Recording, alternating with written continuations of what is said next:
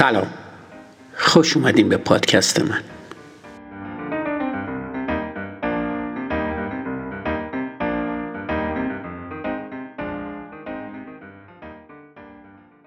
این هفته در اپیزود 55 فصل دو بخش ششم رو با مبحث استفاده بهینه از حافظه شروع می کنم.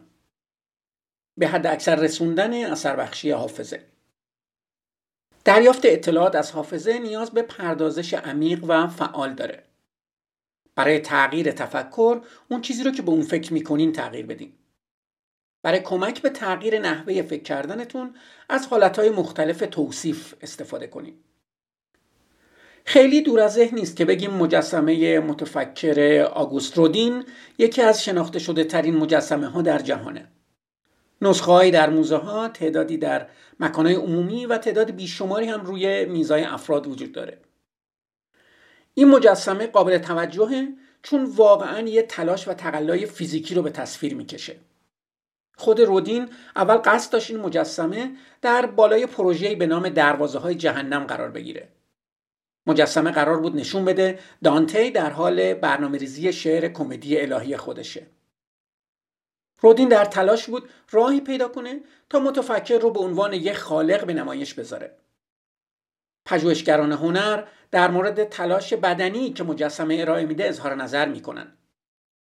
برای رودین تفکر پیچیده شامل درهمامیختگی ذهن و بدن بود. من همیشه از این مجسمه شگفت زده شدم. هم به این دلیل که واقعا یه اثر هنری باشکوهه و هم به این دلیل که منعکس کننده دیدگاه مشترکی از تفکره. معموله که فکر کنیم وقتی کسی در حال حل یه مشکل دشواره خیلی سخت کار می‌کنه.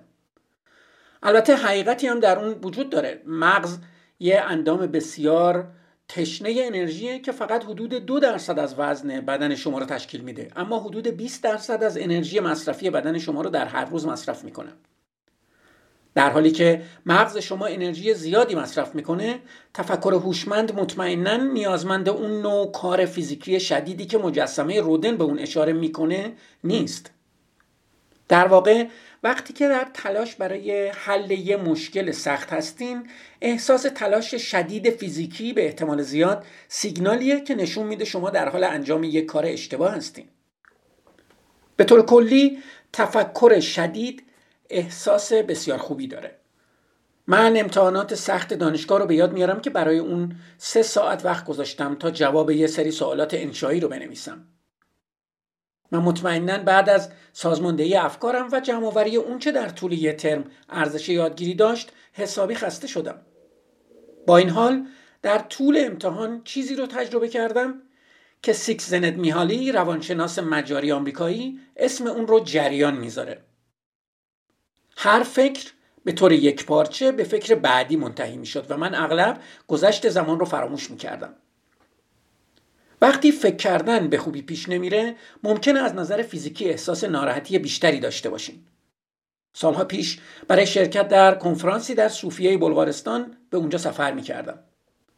به دلیل یه سری از حوادث ناگوار مجبور شدم یه شب رو در زوریخ سوئیس بگذرونم. وقتی از فرودگاه زوریخ خارج شدم بلافاصله احساس ناراحتی کردم. من آلمانی صحبت نمی کنم بنابراین نمی‌تونستم خیلی از علائم رو بخونم یا درک کنم.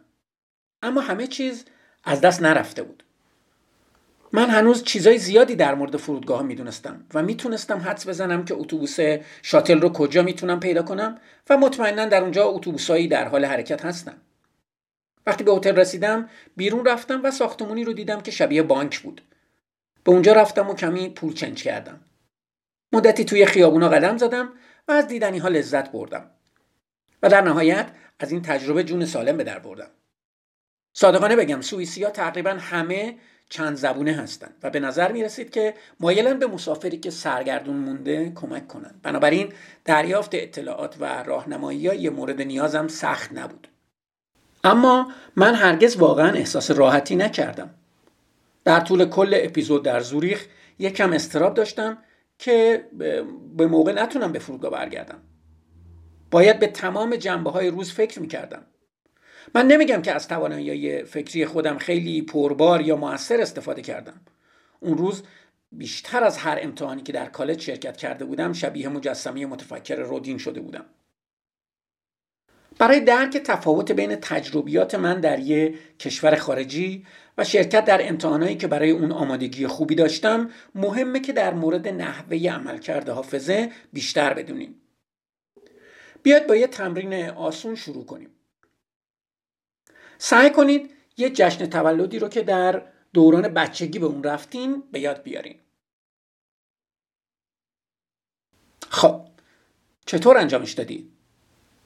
به احتمال زیاد به محض اینکه از شما خواستم یه جشن تولد رو به خاطر بیارین بدون هیچ تلاش خاصی این اطلاعات رو از حافظه بازیابی کردین. مناظر، صداها و شاید حتی احساسات یا بوها. ممکنه تصاویری از خود مهمونی با کلاه کاغذی بادکنک کیک تولد و شاید یه بازی به ذهنتون خطور کرده باشه. خاطراتی که دارین شامل یادآوری آگاهانه یه تجربه در گذشته است. به این خاطرات آگاهانه حافظه آشکار میگن. دو مشاهده مهم در مورد حافظه آشکار وجود داره. اولین مورد اینه که یادآوری اطلاعات از حافظه بدون زحمته. اگه در معرض اطلاعاتی مثل درخواست فکر کردن به یه جشن تولد از دوران بچگی باشید به طور خودکار خاطرات مربوط به اون اطلاعات رو به ذهنتون میارین مشاهده دوم اینه که اطلاعاتی که شما به ذهنتون میارین همیشه با چیزی که در حال حاضر به اون فکر می‌کنین مرتبطه. یعنی احتمالا وقتی شروع به شنیدن این اپیزود کردین به جشن تولد فکر نمی کردین اما وقتی با ذکر کردن اونا در اینجا شما رو مجبور به فکر کردن در مورد جشن تولدا کردم حافظه شما اطلاعاتی در مورد جشن تولد به شما ارائه داد. با این حال ممکنه برای بیرون کشیدن یه خاطره خاص از یه جشن تولد مشکل داشته باشیم. در این مورد فقط کلمات جشن تولد برای یادآوری ذهن کافی نیست. با این حال بعد از اون احتمالا با تغییر تمرکز در مورد اون چیزی که بهش فکر می‌کردین موفق شدین به یه جشن تولد خاص فکر کنین. شاید سعی کرده باشین یک کیک یا کلاهای نکتیز یا یه بازی به خصوص رو تصور کنین. یکی از اون افکار که در اون زمان کافی بود تا یه خاطره از دوران کودکی شما رو در ذهن زنده کنه. حالا بیاین تمرین دوم رو انجام بدیم. سعی کنین جشن تولد یه بزرگسال رو که اخیرا به اونجا رفتین به یاد بیارین. بازم احتمالا چیزی رو به راحتی به خاطر آوردین. اما اطلاعاتی که از حافظتون به دست آوردین احتمالا با مهمونی که از دوران کودکیتون به یاد میارین کاملا متفاوت بوده. این مهمونی ممکنه یک کیک داشته باشه. اما احتمالا کلاهای مهمونی کمتر نوشیدنی های مختلف مکالمه بیشتر و من فرض می‌کنم بازی های کمتری نسبت به تولد بچگی داشته باشه. خیلی از مواقع وقتی که مردم در مورد خاطرات وقایع زندگی بحث می‌کنن به صحت اون خاطرات علاقمند هستن. اطلاعاتی که در دوران کودکی در مورد جشن تولد به یاد میارین می‌تونه خاطره دقیقی از تجربه شما باشه. اما ممکنه ترکیبی از چند مهمونی مختلف باشه که در کودکی در اون شرکت کردین. حتی ممکنه عناصری از چیزایی داشته باشه که در فیلم های خانوادگی یا ویدیوهای مهمونی در سنین بالاترتون دیدین. با این حال برای اهداف تفکر هوشمند واقعا مهم نیست که خاطرات شما با چه دقتی یه رویداد خاص از زندگی شما رو منعکس می‌کنن. حافظه شما برای پشتیبانی از بازپخش دقیق زندگی شما تکامل پیدا نکرده. در عوض طوری شکل گرفته تا اطلاعاتی رو که احتمالا در یه زمان خاص به اون نیاز دارین در اختیار شما قرار بده. اگه شما یه شکارچی گردآورنده بودین که ده هزار سال پیش زندگی می‌کردین ممکن بود با عدهای بیرون برین که سعی می‌کنن یه وعده غذایی رو برای گروه بیارن. وقتی که به یه جریان خاص می‌رسین تمام دانش خودتون رو در مورد چگونگی ادامه استفاده می‌کنین. این دانش ممکنه شامل داستانایی باشه که توسط اعضای گروه نقل قول شدن یا تجربیات خودتون از شکارهای قبلی و یا حتی کارهایی که در گذشته افراد دیگه انجام می‌دادن.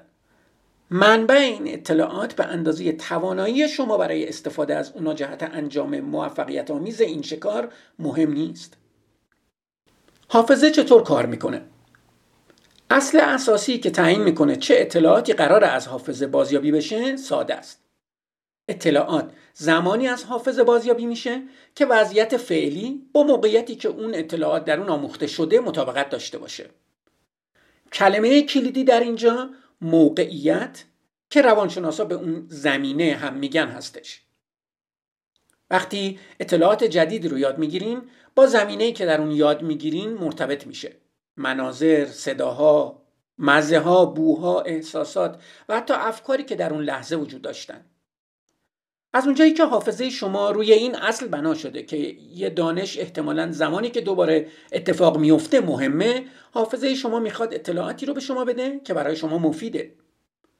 همونطور که در بحث بخش قبل یعنی بخش پنج درباره رستوران های فسفود متعددی مثل مکدونالد دیدیم حافظه شما به گونه طراحی شده که وقتی وارد مکدونالد میشین بازدیدای قبلی از مکدونالد به شما یادآوری میشه تا بتونین از دانشتون در مورد بازدیدهای گذشته برای درک اینکه برای دریافت یه وعده غذایی چه کاری باید انجام بدین کمک بگیریم برای بررسی بیشتر تاثیر این اصل بیاین یکم توی گذشتهتون کنکاش کنیم. اگه مثل اکثر مردم هستین همیشه توی یه خونه یا آپارتمان زندگی نکردین. احتمالا خاطراتی از خونه دوران کودکی دارین. تنها ارائه یه نشونه ساده مثل خود کلمه خونه دوران کودکی احتمالا برای یادآوری برخی از خاطرات کافیه وقتی کمی وقت دارین بذارین ذهنتون توی خاطرات اون خونه دوران بچگی کمی پرسه بزنه اگه یه تصویر ذهنی از اتاق خواب خودتون ایجاد کنین آیا این کار حتی اطلاعات بیشتری به ذهنتون میاره یا نه؟ دلیل اینکه وقتی شروع به شکل دادن این تصاویر ذهنی می‌کنین موارد بیشتری رو به خاطر میارین اینه که کمی بیشتر از موقعیت یا همون زمینه ذهنی زمانی که در اون خونه زندگی می‌کردین دوباره ایجاد می‌کنین که به شما امکان میده جنبه های دیگه از اون خونه رو به خاطر بیارین. اگه می‌تونستین حتی بیشتر از زمینه مورد بحث به دست بیارین ممکن بود چیزایی رو به یاد بیارین که سالها به اونا فکر نکرده بودین. نشستن با والدین یا خواهر برادرتون نگاه کردن به یه آلبوم عکس قدیمی یا حتی بازدید مجدد از خونه دوران بچگیتون منظره ها صداها و حتی بوهایی رو اضافه می‌کنه که ممکنه بخشی از زمینه اصلی برخی از خاطرات اولیه شما بوده باشه و در نتیجه ممکنه به شما کمک کنه چیزهای بیشتری از گذشته خودتون رو به خاطر بیارین.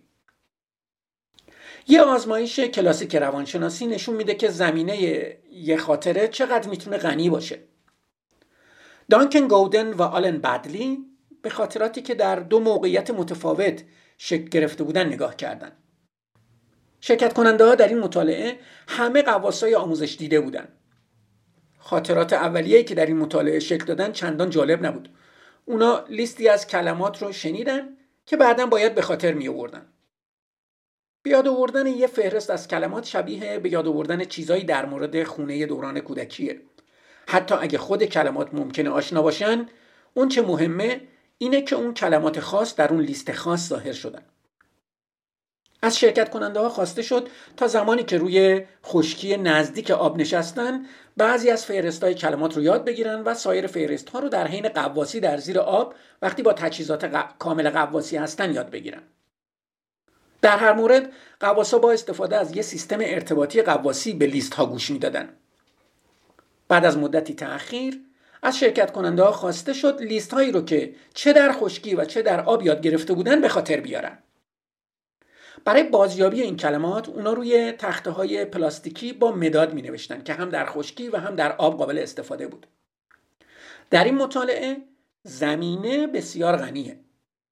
نشستن در کنار آب شامل انواع مناظر، صداها و بوهایی که به خاطر نزدیک بودن به آب وجود دارند.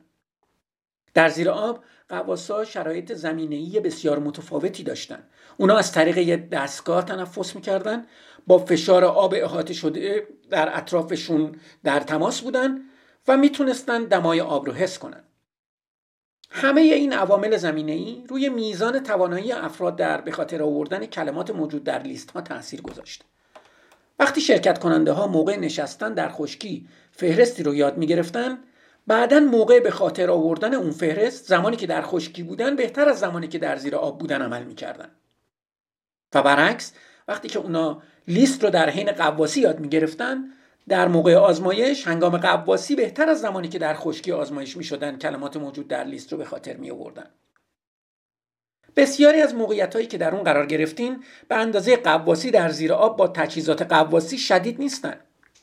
با این حال اگه چیزی وجود داره که می‌خواین به خاطر بیارین می‌تونین مجددا با به وجود آوردن هرچه بیشتر موقعیت مشابه نسبت به زمانی که اطلاعات رو در وهله اول یاد گرفتین بهترین فرصت رو برای به خاطر آوردن اون داشته باشین. وقتی که چیزی رو گم می‌کنین می‌تونین توانایی خودتون رو در به خاطر آوردن با ردیابی ذهنی گام های خودتون افزایش بدین. من مرتبا کلید ماشینم رو توی خونه در جای اشتباه میذاشتم. هر وقت که این اتفاق میافتاد شروع می‌کردم به فکر کردن در مورد کارهایی که انجام دادم از زمانی که به خونه رسیدم. تا اون لحظه که اونجا وایستاده بودم. و در نهایت به یاد می آوردم که اونا رو کجا گذاشتم. تجسم سازی هر بخش از روز زمینه بیشتری از اون وقایع رو دوباره برای من ایجاد کرد و به هم اجازه داد تا به یاد بیارم که جیبام رو کجا خالی کردم و بعد از اون من رو به سمت جایی که کلیدام رو گذاشته بودم راهنمایی کرد. از اون زمان من یه عادت هوشمند رو پایگذاری کردم و یه سری قلاب رو کنار در گاراژ به دیوار زدم و به خودم آموزش دادم که همیشه کلیدا رو اونجا آویزون کنم. این قانون اصلی حافظه روشن می‌کنه که استفاده مؤثر از دانش شما مستلزم دریافت دانش با کیفیت بالا در حافظه شما و بعد از اون ایجاد زمینه که مشابه اون چیزیه که خاطرات اون دانش در اون ایجاد شده. بنابراین برای استفاده مؤثر از حافظه خودتون باید هم بر نحوه انتقال دانش به حافظه و هم بر استراتژیایی که به شما برای خارج کردن اطلاعات از حافظه کمک می‌کنن تاثیر بذارید.